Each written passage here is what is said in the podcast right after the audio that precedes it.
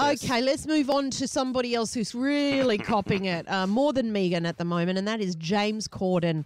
Oh God, you know the um, restaurant owner who originally came out and said that how rude he was to all the waiters and the worst, worst patron he's ever had, and he had to kick him out and ban him from his Mm, that's restaurant. right.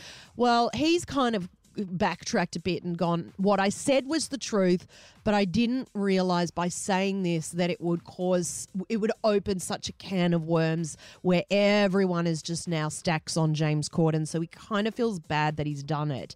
Um, and, and people have now, it, it is, it's an Ellen DeGeneres all over again. So Oh, well, if you're not an asshole, you won't have a problem. no, I know. Um, overnight, a Hollywood makeup artist has ho- told a story about the time she saw James screaming at restaurant staff. There's a restaurant called Little Dom's. Lots of celebrities go there all the time. Now, I was walking down the street, and lo and behold, who walks out of the restaurant? None other than James Corden. And I'm like, oh my God, celebrity sighting. I hear James Corden yelling at this busboy. I overhear the busboy telling James Corden that Little Dom's is closed right now. And he's telling James Corden that he can get him a reservation, you know, right when they open. And James Corden yells at this busboy.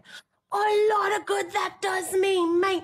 A lot of good that does me. I don't think James Corden is sorry. Because if he was really sorry, he would have apologized to the server and not the owner of the restaurant. Oh, God, yeah. he sounds like an angry man. What's going on? Fat little Tony Award type of singing and dancing phony. That's what he sounds like. Sounds like a phony, Little doesn't bitch. he? Um, Hey, and but hang also, on. Uh, can I just say there's that more I on w- this, though, just so well, you know. I was accused also just recently by someone that I work with of they heard a story that and, from several people that I started throwing KFC chunks out of a bucket at people on set of television shows years ago. Like I was throwing hot bits of KFC. Now, if you know me, there's no way I'd waste a good bit of KFC. And I said to the guy, Where did that come happened." from? Like, how did you hear that story?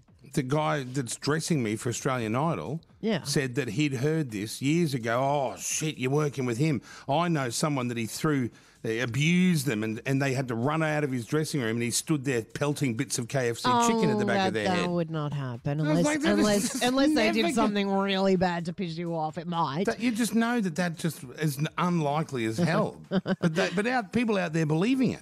Well, the thing is, is these pe- there's another one that's come out about James Corden, and this is one of his ex co-stars. So this guy's known James for 20 years, and when James first came onto the scene, he was in a BBC comedy called Gavin and Stacey. You might kind of uh, know about it or recognize Sorry, we the don't. name. We only watch popular television shows, Right. not BBC uh, English comedy. But it's how he came to sort of be on the map. Anyway, one of his co stars, Rob Brydon, um, said that, you know, basically he just became too big for his boots the second he got a little bit of fame. And Rob said that he pulled James aside and took him to lunch and tried to say to James, man, you're just being really ratty and irritable with everyone.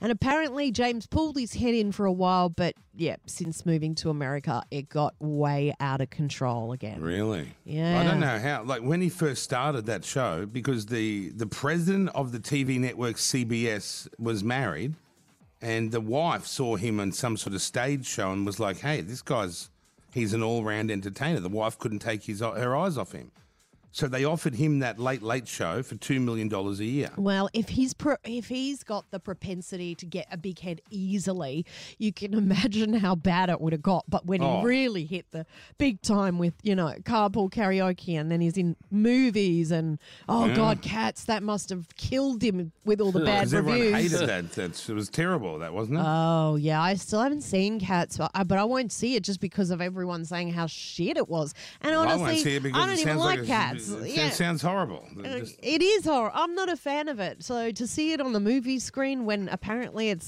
is shitter it than everyone ever. dressed up like a cat? Is that what the whole thing is? Yeah. Why did No it get panned? What was Who, the ca- who cares? Who knows? Because like people that like theatre didn't like the movie. It was That's right. like it's a really famous, iconic stage show, and they just effed it up so badly. And the CGI, like in the show, they they wearing costumes of like just generic face paint and fur costumes that make them look like cats, but they CGI'd them in the movie, and it looks so so oh, bad. Oh, who was in it? Because someone at the Oscars presented an award for best CGI, and they said, uh, because they were in Cats, they said if anyone knows a thing or two about needing good CGI, it's us. And who was that that said that? Rebel Wilson. She was in yeah. it. It- oh, I don't know. I think it was Rebel, I think, but yeah, it was like Taylor Swift was in it, Jason Derulo was in it, Judi Dench, heaps of celebrities, everyone. Yeah. Maybe it was even James Corden that said it. It was Rebel and James Corden that made that joke. There you go. Put the two of them together, of course. I mean, that's just taking the piss. I, I find that funny, but apparently the industry didn't. Um, so, yeah. The industry doesn't find a lot of things funny. Yeah, They're not quite if you're... unfunny types up there. Y'all been great. Thank you so much. Kyle and Jackie O.